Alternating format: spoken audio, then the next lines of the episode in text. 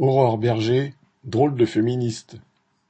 On peut être à la fois chargé de l'égalité entre les hommes et les femmes et menacé de couper les crédits des associations féministes. Aurore Berger réalise le tour de force de manier à la fois ces deux notions a priori irréconciliables. Mais voilà, il ne s'agit pas de n'importe quelle association, seulement celle qui n'aurait pas dénoncé sans ambiguïté, entre guillemets, les attaques opérées le 7 octobre par le Hamas. Aurore Berger compte par conséquent passer au crible entre guillemets les propos tenus par les associations féministes pour savoir lesquelles pourront continuer à avoir des subventions de la part du gouvernement. Elle oublie au passage que celles-ci leur servent à assurer des missions telles que la prévention devant les violences conjugales et l'hébergement d'urgence de femmes subissant de telles brutalités, voire étant en danger de mort.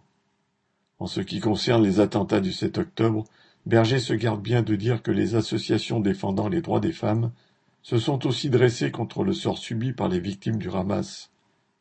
Ce qu'elle leur reproche en fait est d'avoir dans le même temps dénoncé le sort des Palestiniens de Gaza, hommes et femmes, victimes à un tout autre niveau des représailles de l'armée israélienne, et chaque jour plus nombreuses. Marianne l'amiral